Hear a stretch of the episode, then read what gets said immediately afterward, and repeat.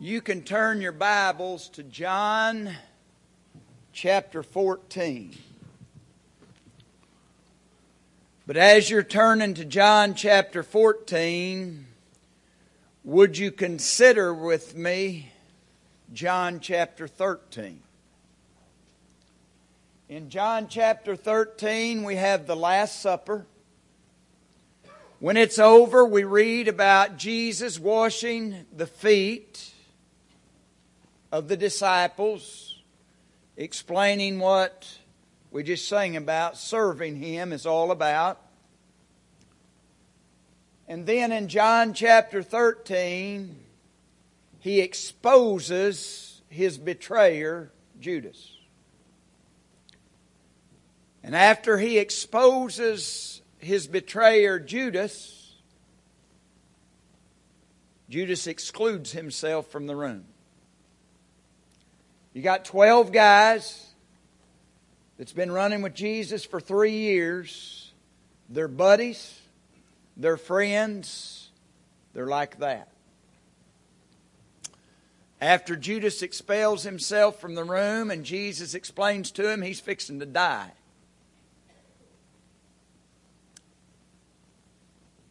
You guys are all going to, and Peter says, uh uh-uh, uh I ain't leaving you. Can you imagine being in that room and Jesus looks right at him and said three times by morning?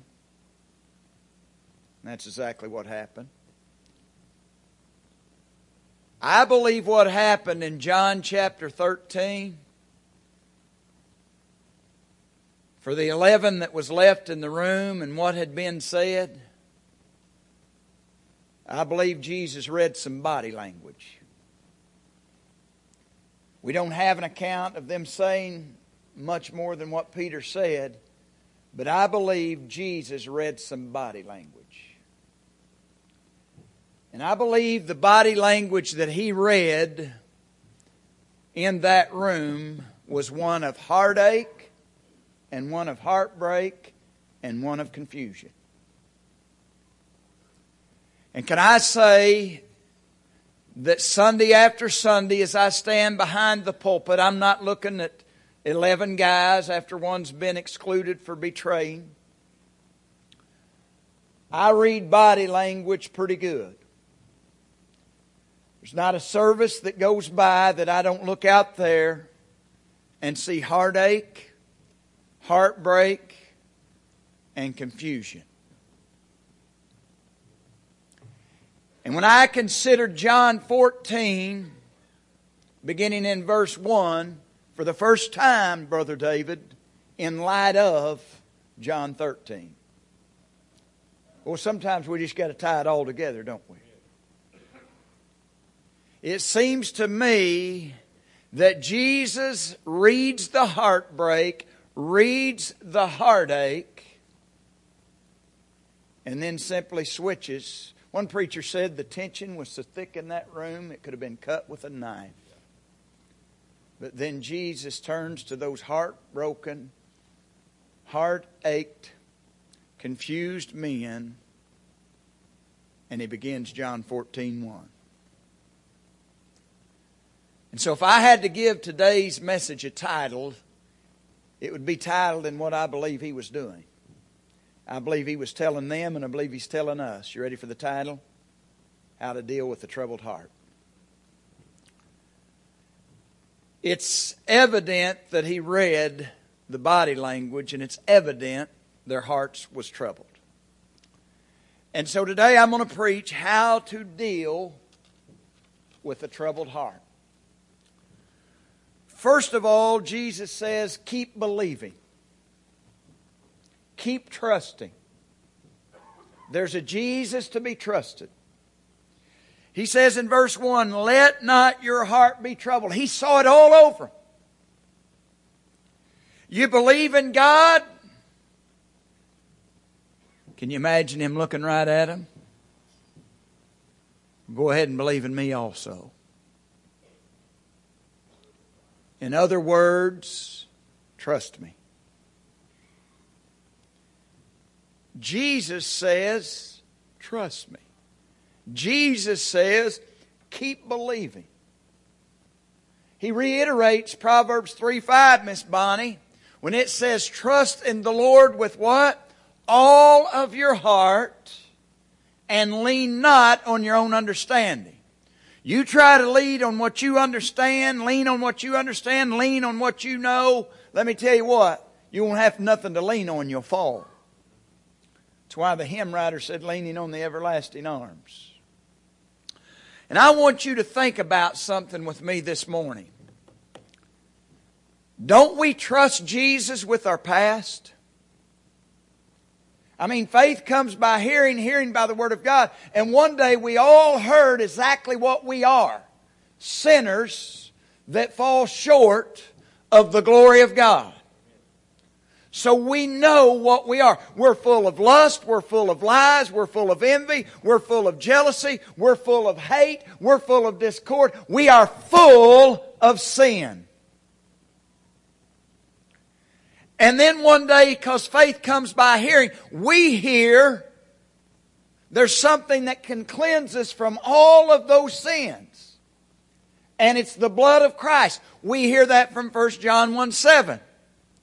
And then just a verse later, two verses in verse 9, he says, if we confess our sins, all those things we're full of, he's faithful and just to forgive us of our sin, cleanse us of all unrighteousness. And when we do that, we read where he takes our sin and he casts it as far as the east is from the west we read that he buries it in the depths of the sea, and we read and we hear how God Almighty remembers that sin no more. It's washed and covered and cleaned by the blood that was shed on Calvary. And when we do that, we trust Him with our past. Ever thought about that? But then think about this we trust Him with our future. I, I just really love Jude verse 24 because it's going to be Him, Jesus, that presents me faultless in the presence of God's glory with exceeding joy. Because I trusted Him to cover my sins, I was full of fault and guilt, wasn't I? But he done away with it. And now in the future, I trust him to look at God the Father and say, this is Rob Pierce. He confessed him. I covered him. And dad, father, let him in. I'm trusting Jesus to get me into heaven. Not that I'm a preacher, not that I've done good deeds, not that I've been baptized, not that I have joined a church. I'm trusting Jesus with my future to get me into heaven. I think Paul was talking a little bit about us trusting him with our past and trusting him with our future when he told young Timothy, I know in whom I have believed. I know who I handed my past. And then he tells Timothy, he said, and I'm persuaded that he is able to keep what I've committed to him until that last day. Doesn't that verse sound to you like Paul saying, Hey, I trusted him with my past. I know who I believed. I knew who I confessed my sins. I know who took my sins. And I'm persuaded he's able to keep that until that day. Paul was saying, I trust him with my past. And because I've trusted him with my past, I can trust him for my future. So I got a question for you. Do we all agree there? Why is it so hard to trust Him with our present? I mean, if we trust Him with our past, we trust Him with our future. I got a question for you. Why do we struggle so much to trust Him with the present? Have you ever thought of it in that light? We should trust him. And that's what he's telling his disciples. Trust me. Keep believing. I've got this. I want you to think about Isaiah 55. Verse 8 says, Jesus says, My thoughts are higher than your thoughts, and My ways are higher than your ways. He says, just as heaven is higher than the earth, my ways and my thoughts are higher than your thoughts. Has it ever, does anybody ever struggle like I do? I don't understand everything. I don't comprehend everything. And some of it keeps me awake at night. Recently, this last week, on Monday, I went through Dallas. And all these exits was telling me so and so Parkway. And I'm thinking, there it is again. I thought I'd got over it, but it's, it's fresh on my mind. We drive on parkways and we park on driveways. I don't get it, God. I'd kind of got over it, but going through Dallas, I seen the parkways and I thought, God of heaven, I don't understand it. And so, therefore, that night I got no sleep, wondering why. We drive on parkways and park on driveways. And then as I was laying there, it just got worser. I woke my wife up and said, Hon, I'm struggling. When they ship a big old load of styrofoam, what do they pack it in? You struggle like I do? You guys are saying, No, I don't. And then this one got me, and I asked Donna this morning. I said, Hon, can fat people skinny dip?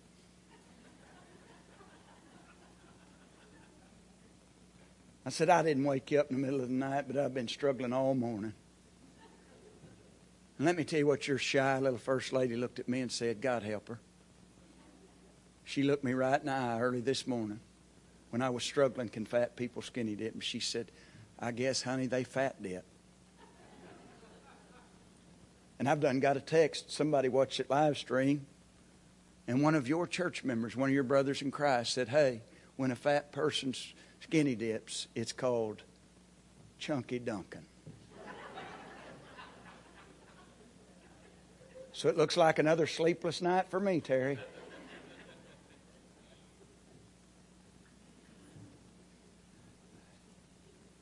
Now, folks, if you believe that stuff keeps me up at night, you're wrong. But can I tell you what does keep me up?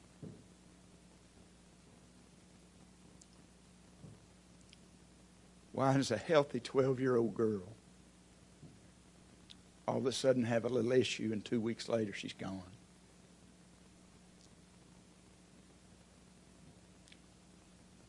You know what else keeps me up at night? He's been on our prayer chain for five years. Georgie Weaver. He has battled cancer. Never had no quality of life.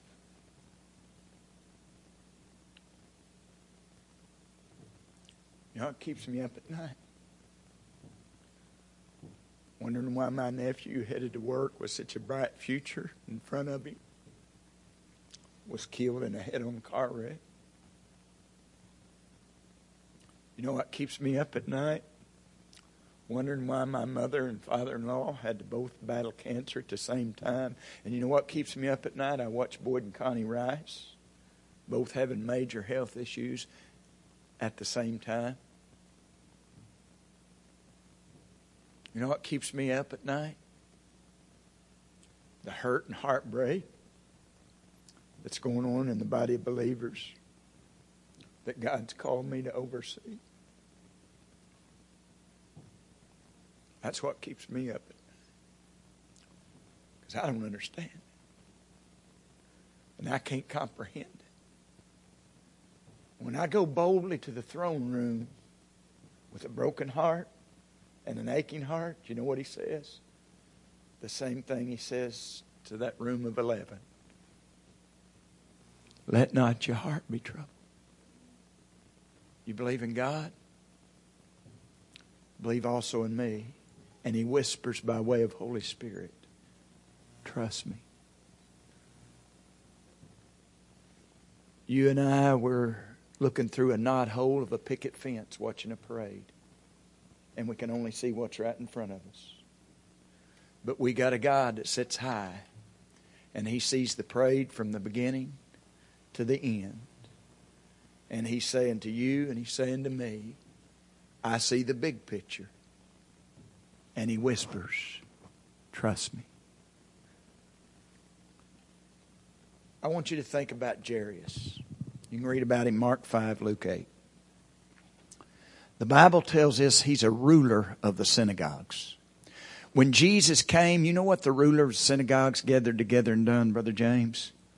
They gathered together and they contemplated and they decided we want nothing to do with this Jesus. Right? You read the scriptures, you can see that. We want nothing to do with this Jesus. Jairus was one of them. So he decides, I want nothing to do with this man. Okay?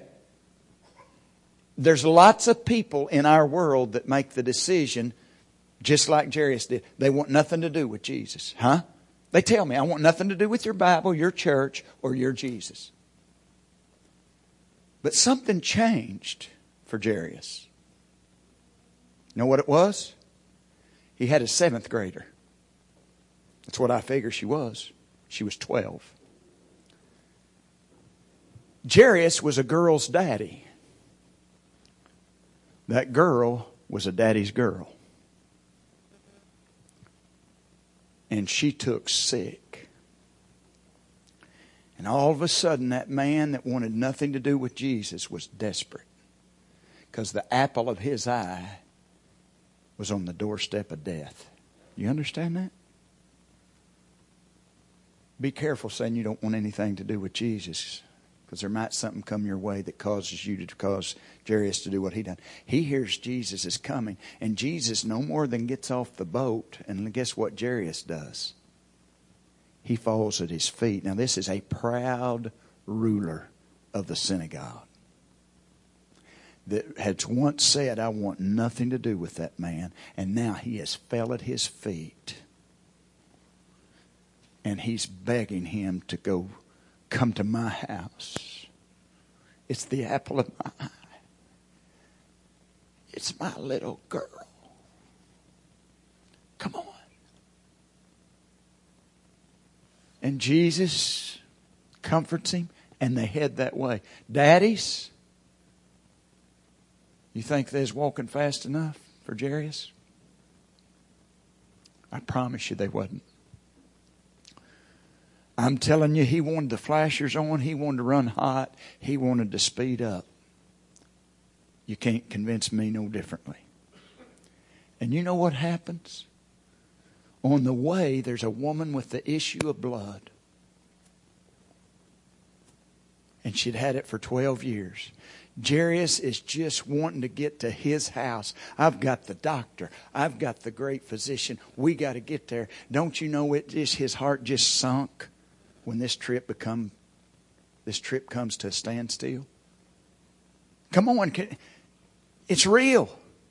I imagine when that lady slips up behind him and touches the hem of his garment and it says he stops, he turns around and he felt power go out of him and he said, who touched me? And how many of you know he knew who touched him? He's the God who knows all things. He was looking for a public confession because if you don't publicly confess him, he won't confess you before the Father. He turns around, he's looking for the public confession. She, a little timid lady who had been suffering for 12 years, she says it was I and I'm going to tell you when she confessed him right then is when he knew he would confess her someday before the Father. Get that? And he kind of talks about her faith, but the whole time this is going on, don't lose me here. Jairus is probably jumping up and down, saying, Come on. And you know what happens before they ever get rolling again? Have you read the story? Before they ever get rolling again, you know what happens? Somebody's come from the house and they look at Jairus and they say, You can let the teacher go. You can let Jesus go. Jairus, she died. You'll never convince me. I've not experienced it, and I hope and pray to God I never do. But you'll never convince me that wasn't the darkest hour that Jairus had ever had in his life. And you'll never convince me that wasn't the deepest valley that he ever stood in. And I want you to look up here. The whole bunch was devastated. And Jesus looks at him. Watch this. He says, Don't be afraid. Only believe. Ready for layman's terms? Don't worry. Trust me. Look here. And there they went. And when they arrive at the house, did you realize in Bible days there was professional mourners? When you read that, the Bible. So, can you get in the yellow pages and call the professional mourners? I mean, that, that just beyond me that you'd have, it, it was all for show. That's what they done. That is nuts. Just like you'd call the funeral home, get the mourners out here. That's what they done. And so when Jesus is getting there, and it's all for show. I heard a preacher tell about his one of his first funerals. He was preaching a funeral of a lady, elderly lady in the church, had three daughters and a son, and they come to that funeral. Now listen to this. They had not been to see her in a nursing home for five plus years. And at the funeral that day, one of the, the first girl comes up there and just begins to cry and weep over her mama. I'm going to miss you. I'm going to miss you. And the preacher said, I'm standing behind the pulpit and said, I ain't seen her in five years. The second daughter don't want to be outdone, so she comes up there, begins to rub all over her mom and tell her how she's the most precious thing that's ever been in her life.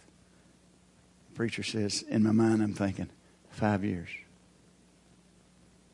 And he said the third daughter not to be outdone. He said, I guess the brother was just embarrassed, just wanted to crawl in a hole. But she come up there and she started trying to climb in the casket and crying out, Mom, I just want to go with you. I just want to go with you.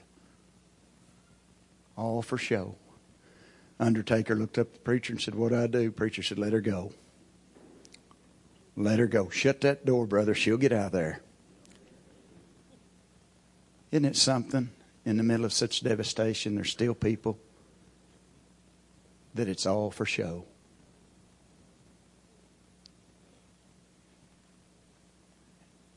And Jesus asked these professional mourners, What are you guys doing? They're weeping and wailing. That's what your Bible tells you. He said, She's only asleep. And they went from weeping and wailing, this will tell you where their heart was, to laughing and ridiculing him. And if you don't ever think that Jesus ain't a real man, Read what he done next. He told them, Get out. Sometimes we get to thinking of Jesus because he tells us to turn the other cheek.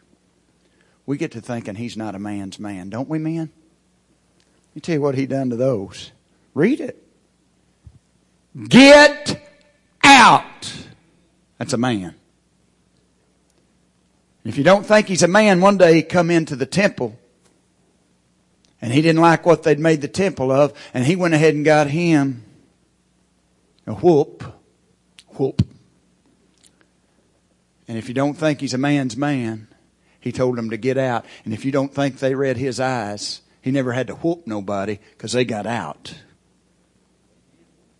He tells them to get out. He tells these mourners, get out.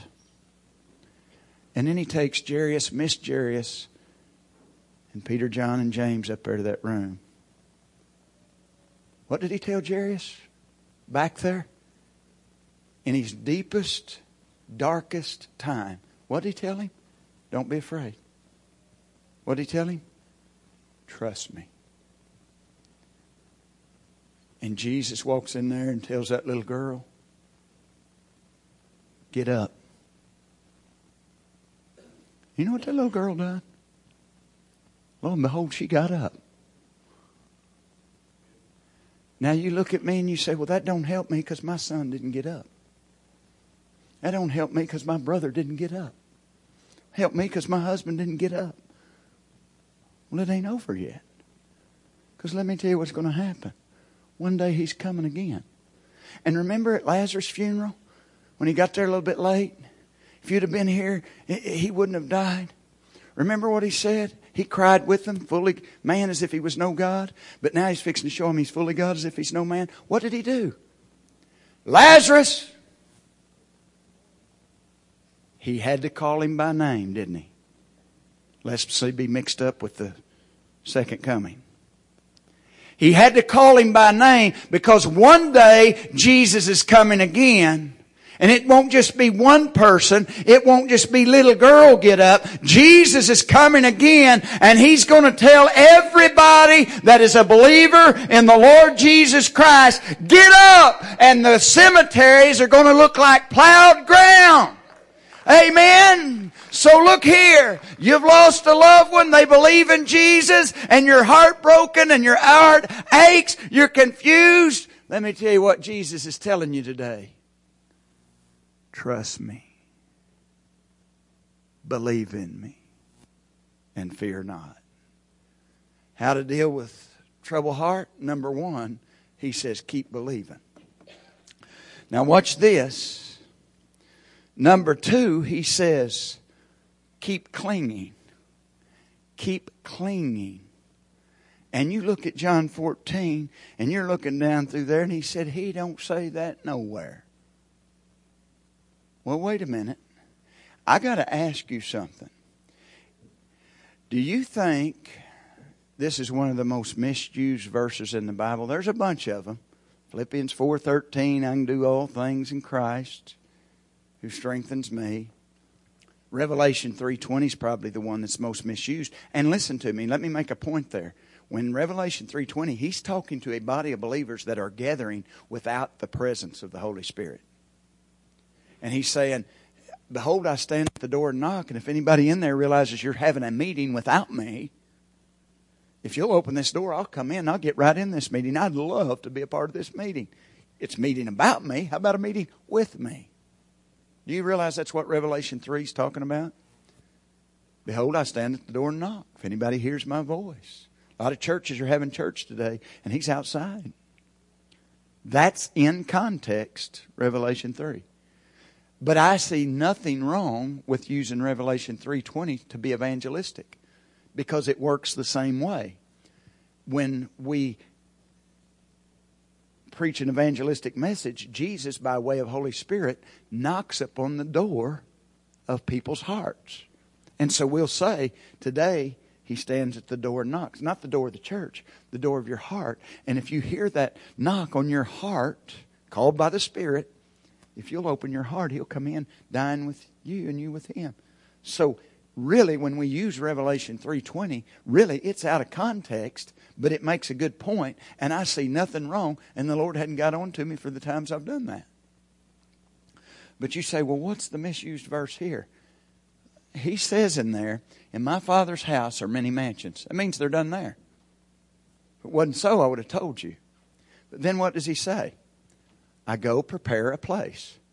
And how many times have we heard it, and I've been guilty of it, of boy Jesus has went back to heaven. Thank God he had a few years of a carpenter here, has some experience. So when he got back to heaven, he hollered over at Michael, the archangel, throw me that tool bag, brother.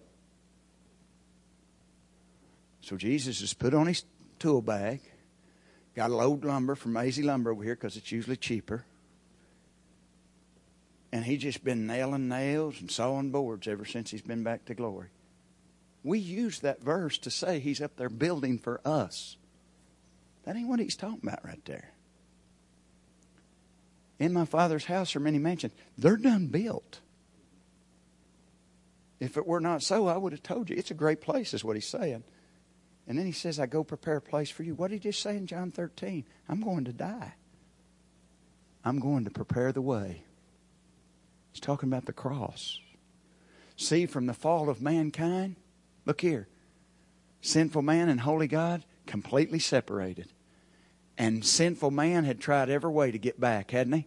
Built a tower to heaven, didn't work. Received the law from Moses, tried to live it, couldn't live it out. Is everybody with me? Tried every way they could for sinful man to get back to holy God. And you know what Jesus is telling this group of men? What you guys couldn't do, I'm fixing to do. In other words, that song, I'm going to take two pieces of wood and three old rusty nails, and I'm going to prepare a way for you, sinful man, to get back to holy God. And when I say He's telling us how to deal with heartache and heartbreak and trouble, look here. He's telling you, cling to the cross. That's what He's saying. I go to prepare, and you guys can cling to that cross. Remember 1 Corinthians chapter 1 and verse 18? You know what it says? For the message of the cross, listen to this, is foolishness to those who are perishing. Right?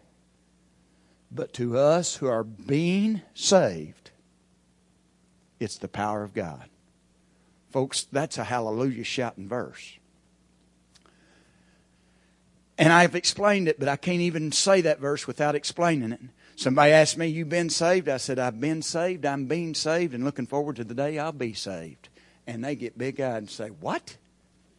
You said, Am I saved? And I said, I've been saved, I'm being saved, and one day I'll be saved. And they look at me, and I say, One Tuesday morning in an old Mack truck, I have been saved, was saved from the penalty of sin. And ever since that Tuesday morning in that old Mack truck, I've been being saved from the power of sin. So I've been saved, I'm being saved, but one day I'm going to arrive in heaven and I'll be saved from the presence of sin. So let me answer your question. I've been saved, I'm being saved, and one day I will be saved. And if you've been saved, you're being saved, and one day we'll be saved. And if you need me to repeat that, we'll have to go back and replay it. But he's talking about the message of the cross. Thank God for the power that's in it for us who are being saved while we're living the rest of our life on this earth. You with me? You know what Paul's saying? Cling to the cross. Cling to the cross. And so when I think about all the, do you guys I put it like people say, "Boy, you look funny up there." Sometimes your face and your body expressions preaching. I said, "Really?" I said, "You guys look funnier." As I look out there and preach to you, I guess that's just kind of how we have to deal with it. You think I look funny preaching to you, and I think you look funnier while I'm preaching to you. You know what I look out there and see? I, we ought to have a mirror right here.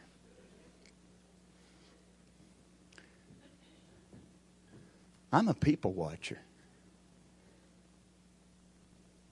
And I'll start out by saying, thank God we've never been a church that's had to have multiple services because of music.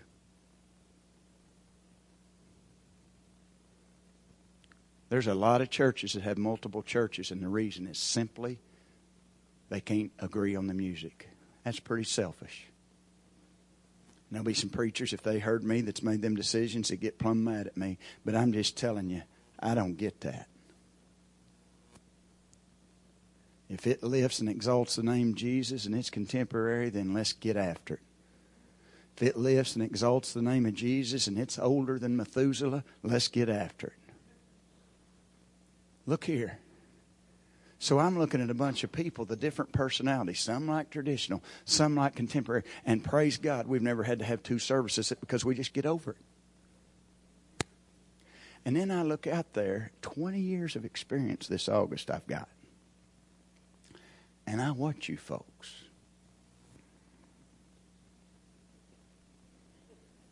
And you talk about a wide variety of people. In other words, you're a motley crew. I mean, there's one of every shape, every kind. I, we're going to get the mirror.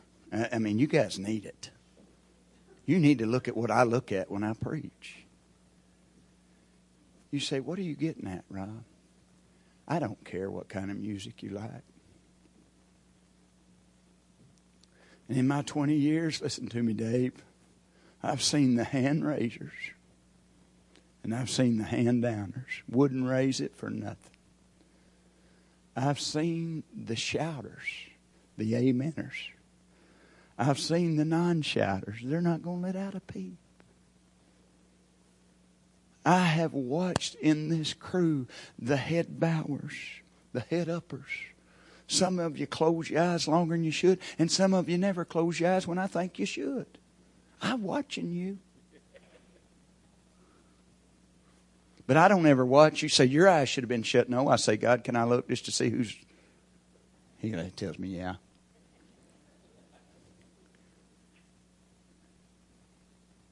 Boy, there's a lot of personalities out here, ain't there? A lot of differences in music, a lot of differences in, in how our personality is. But let me tell you something when heartache and heart trouble comes, you know my advice to you, whether you're contemporary or traditional music, whether you're an amen or non amen or hand raiser, non hand raiser, eye closer, eye wide open, head bow, head up. You want me to tell you what you need to do when hard trouble comes? Every one of you, no matter your personality, run and cling to the old rugged cross. Because it's the power of God to us who are being saved. Boy, I think the hymn writer got it right, don't you? On a hill far away stood an old rugged cross. What was it? The emblem of suffering and shame. And I love that old rugged cross where the dearest and best for a world of lost sinners was slain. And then the songwriter penned, I will cherish that old rugged cross till my trophies at last I lay down. But then he didn't just say, I'll cherish it. He said, I will cling to that old rugged cross and exchange it someday for a crown. And that old rugged cross, he said, I will ever be true. Its shame and reproach I gladly bear. And he'll call me home someday to my home far away, where his glory forever I'll share. I'll cherish that old rugged cross. My trophies I'll lay down. I want everybody look up here. We cherish it. Oh, we cherish it. But sometimes I believe we forget to cling to it. I will cling to that old rugged cross. Why? And exchange it. What's a cross speak of? heartbreak, struggle. Cling to that old rugged cross, and one day you're going to get to exchange that heart trouble, that troubled heart, that heartbreak. You're going to get to exchange it for a crown. But until then, just go ahead and cling to it. Amen. He says, keep believing, keep clinging but then watch this. He says, keep looking. Now, I want you to know something before I go on. I love when Peter uses the coming of Christ as an evangelistic message. That's what he does in his writings, doesn't he? Some of you say he's not coming back. We've heard that all of our life. And old Peter says, hey, he's not slack concerning his promise, as some count slackness. Don't get mixed up. His calendar and your calendar is not the same. No, Peter just tells them one day's like a thousand years, a thousand years like one day. But the reason he hadn't come back, Peter, he's a preaching to him, isn't he? Reason he hadn't come back, some of you folks need saved. So he uses the coming of Christ as an evangelistic message, and I'll use it today. The reason he ain't come back may be because somebody within the sound of my voice needs to be saved today, right here. And Peter, he uses the second coming as an evangelistic message, doesn't he? I love that. But he says, don't, don't miss this. He will come, and it'll be like a thief in the night. What Peter said. And then I love that Paul said to us believers, hey, I'll, I'll tell you a little bit about the coming of Christ. And I think he does it to encourage old people.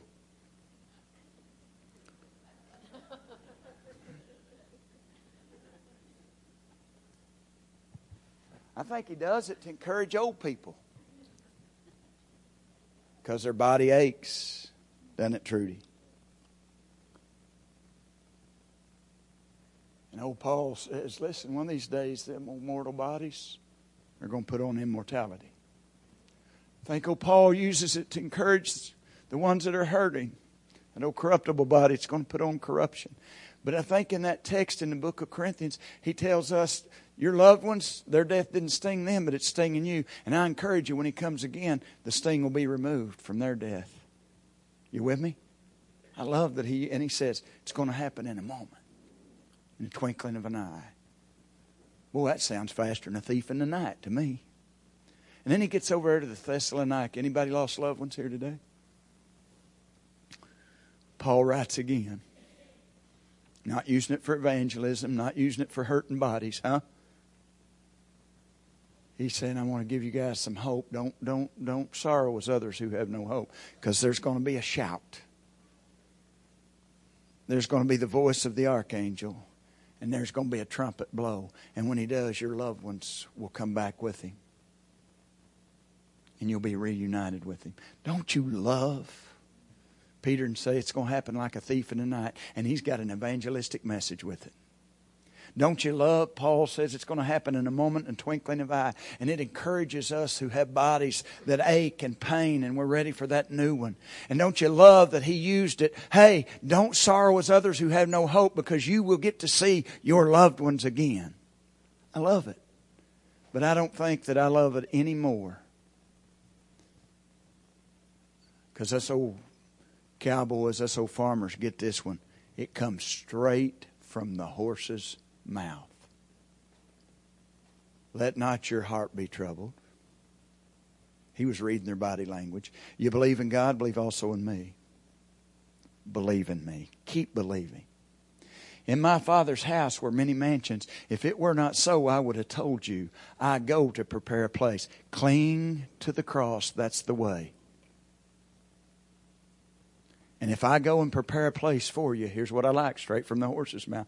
And if I go prepare a place for you, straight from the lips of the Son of God, I will come again. Keep believing, keep clinging, but keep looking because He's coming again. Amen. Aren't you glad when He comes again? He can't come soon enough for me. And so, one of two things keep looking. Either death's going to come for you. Boy, that ain't very. You know, I preached on heaven last week because it seemed like he took a, took a load to heaven the week before, didn't it?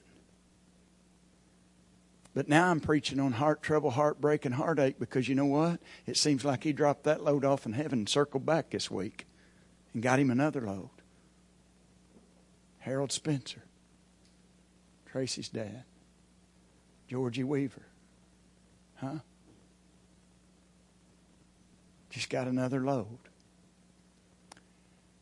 And I called Miss Tracy on the way home from Missouri on Friday and I said, I got the news of your dad. She said, Yeah. She said, I prayed for a peaceful transition. I loved Harold Spencer. I love sit down and somebody knows how to talk. They ain't all proper and me and Marty went up there to see him and he was telling us about his physical ailments and he was telling me about my old brother Wayne, that sorry outfit. I mean that's just language I can understand. He loved his brother. Sorry outfit wants me to take chemo, wants me to take something for this. You know what old Harold was saying? I don't want to prolong getting to heaven. Isn't it something? We've got so attached to things here on earth we don't desire heaven. God forgive us. God forgive us of what we'll try to do. So attached to the things and the people here on earth, we don't desire heaven. But Tracy said, I prayed for him to have a peaceful transition, and she said he just went to sleep and didn't wake up. Oh, yeah, he woke up.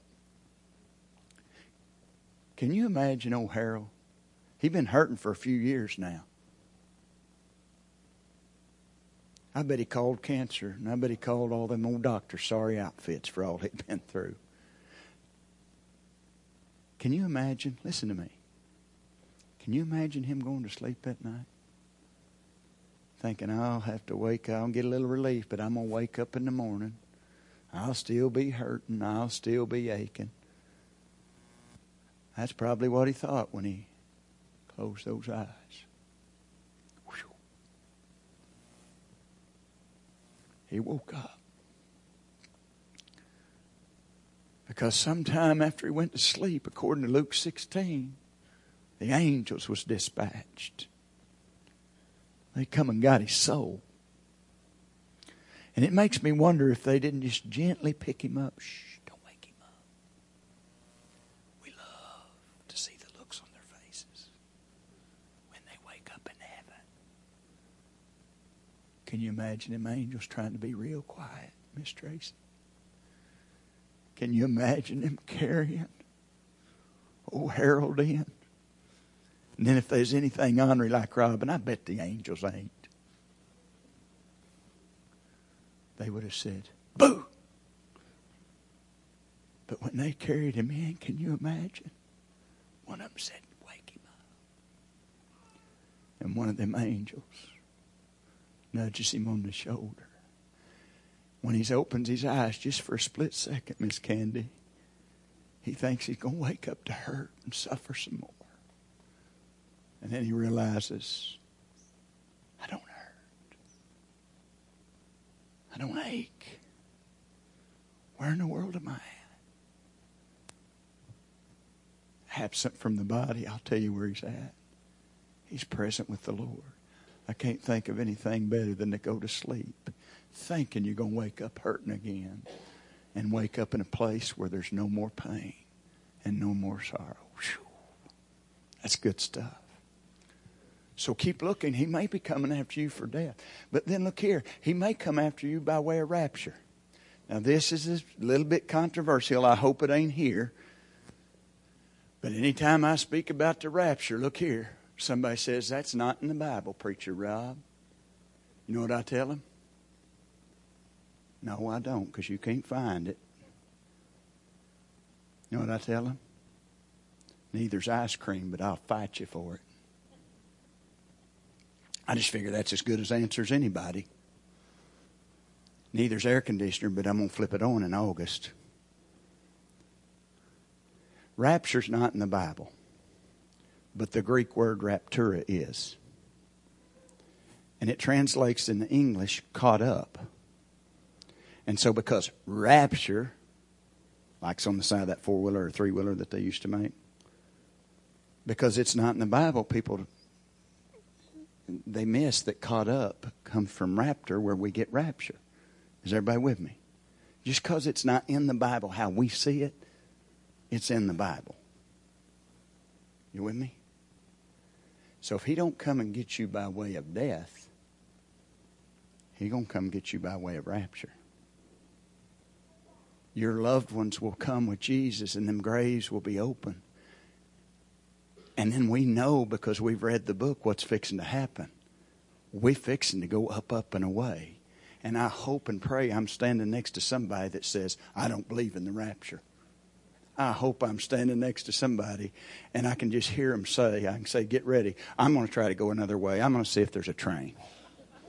I'm going to see if I can catch it. And I just because you don't believe in the rapture, if you're, anybody hears that here believes that way today, I'm going to let you in on something. If death don't get you, this may break your heart, but I'm going to tell you how you're going to go. Rapture. I mean, I'm just going to get gut honest with you. It's either death or rapture. And if you're saved, you're going one way or the other. So keep looking. You got a troubled heart? Keep believing. Keep clinging and keep looking. So, John 14, 6, just a little ways down. Have you ever thought about? Now, he's reading the heartbreak in this room. Now, Jesus, all through his ministry, they had no idea where he was going when they'd take off, did they? Well, they was going one way. He said, I got needs to go through Samaria. I mean, think about his life. If you was one of them 12, when you took off that morning, be like my dad. Where are we going? Well, you'll know when we get there. I mean, that's kind of how Dad may got it from Jesus. I don't know. Don't matter. Get in. Where are we going? Don't matter. Get in. To me, when I read about these guys, let's go. I bet they learned just to quit asking, where are we going? Just come on. Right? So this statement in John 14, it gets me. So after he tells them how to deal with a troubled heart, what's he say? Well, you know where I'm going. So you'll know the way. And I just chuckle at that. Because if you really think about the life, they're thinking, we never know where we're going. And don't you, uh, don't you love old Tommy? Thomas. Maybe that'll make more sense to you. Thomas. He's the only one brave enough to say, uh, We've been with you three years, buddy. We never know where we're going. It'd be like me saying, getting up of a morning looking at Donna and say, You know where I'm going, so you'll know the way. And she would go, Yeah, right. I know where you're going. I have no idea where you're going. I have no idea what you're. The other day, she said, "You made. You might want to write down where all your pastures and your cows are, so if you die, I know where they're at." So I thought she'd probably took out some life insurance, and as soon as I wrote it down, she's gonna have me killed. So I didn't tell her where the cows was. So look here. I, does that ever occur to you? How he turns around, he says, "You know where I'm going. You know the way." And I'm thinking, "Come on, have you? They've been with you three years. They never know." So Thomas, he he he looks at the others and said, "You guys can sit there and fake it if you want." And he looks at Jesus. He said, "Uh-uh, no, we don't know where you're going. If we don't know where you're going, how in the world are we going to know the way?" He's just honest, and you know sometimes we don't want to get honest. And I bet in that room, I bet the other ten was the same way. Wonder where he's going. How would we know the way? Thank God for Thomas's, huh? And then Jesus answers. I'm the way. I'm the truth. I'm the life. Now listen to this. No one comes to the Father except through me. So I'm in a pen last Tuesday. I'm evaluating bulls. And my evaluation numbers have to match up and they go in catalogs. And all of a sudden, I feel a hand reach through a cow panel gate and tap me on the shoulder. And when I turn around, it's Doug Marburger, and here's what he whispers in my ear. Now, I'm supposed to be evaluating bulls for a catalog. 40 people, eight different states. What do you think? Let's preach to them. You're the man. Peter was serious when he said, You better be ready in season and out. Now, there's going to be about five bulls. If they're cataloged wrong, they can't blame me. Because I'm going to tell you, that Rolodex went to working, Dave. 40 people, eight states. Don't you think we ought to preach to them? Somebody in this crowd, he said, needs Jesus. Let me tell you, it's no different on a Sunday morning church crowd than it is 40 people outside a pen working bulls. Somebody here today needs Jesus. Immediately, because 40 people, eight different states, he took me to John 14, 6. So we gathered the people. I stood up and I said, John 14, 6, Jesus is speaking. He said, I'm the way, the truth, the life, and no one comes to the Father except through me. But I said, We're just a bunch of old cowboys and ranchers. Let me break that down where we better understand it. When Jesus says, I'm the way, let me put that in rancher's terms. Without him, you're not going. And many of you in this crowd may think we're all trying to get to the same place. Then why does it matter how we get there? Let me explain to you. There's numerous ways to get to this ranch from my house. There's numerous ways to get through Dallas. And it doesn't matter which way you take, you're going to get stuck in traffic. But there's numerous ways to do it. Some of you come from Alabama, some of you come from Kentucky, some come from Louisiana, and you've got a choice on which road to get here to Windmill Ranch. But I tried my best to get their attention and tell them if you want to go to heaven, you don't have an option. It'll be through the death, burial, and resurrection of Jesus, because without Him, you're not going. And then I said, number two, let me put that where He says, I'm the truth in layman's and rancher's terms. I'm the way. Without him, you're not going. I'm the truth. Without him, you're not knowing. And I said, a bunch of you are wondering what's coming of this world. But I'm telling you, when we see all that's going on, we know who's coming to this world, and his name is Jesus. See, a lot of people wonder what's going on in this world, and they think it's falling apart. But in all actuality, it's coming together. And when you know Jesus, you see it. Ray Charles could see it. It's coming together. That's the truth. And when you know Him, you see that. You know the truth, right? But then I said, but He also said, I'm the life. Rancher's terms, you ready? That means without Him, you're not living. I said, some of you walked up to them pens. Some of you walked in that house. Some of you drove a car down here and you didn't even realize it. You're dead. Because before you save, the Bible says you're dead in your sins and trespasses. So, in other words, John 14, 6, when Jesus says, I'm the way, without him you're not going. I'm the truth, without him you're not knowing. I'm the life, and without him you're not living. And some of you, you walked in. Some of you can do that in front of your face. Some of you can feel your pulse. That's physical. But you're here today, and spiritually, you're dead. And let me give you the good news the one that can make you alive. He's in the house. If he calls out your name, come. Let's all stand.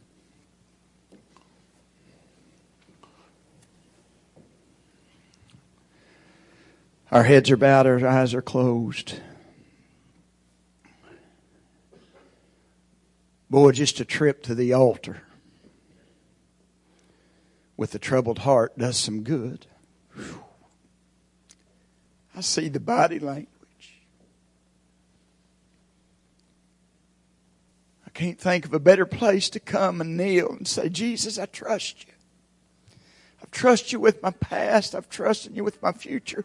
But I need to trust you now. Fear not. Only believe. Jesus says, trust me. Altars are open. Do you need to come and say, Jesus, I'm trusting you? Do you need to come to these altars today and just cling to the cross? Feel the power of the cross as you kneel at the altar. You need to come to these altars and say, Lord, I've took my eyes off that eastern sky. My heart's troubled today and I just want to keep believing, keep clinging, and keep looking. Aren't you glad Jesus tells us how to deal with a troubled heart?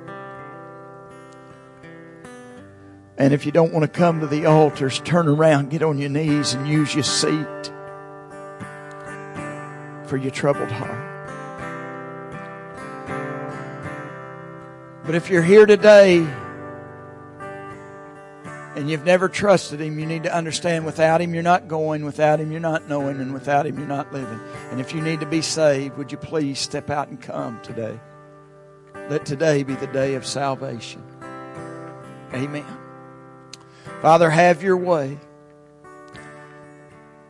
May troubled hearts make their way to these altars and let your Holy Spirit minister to them.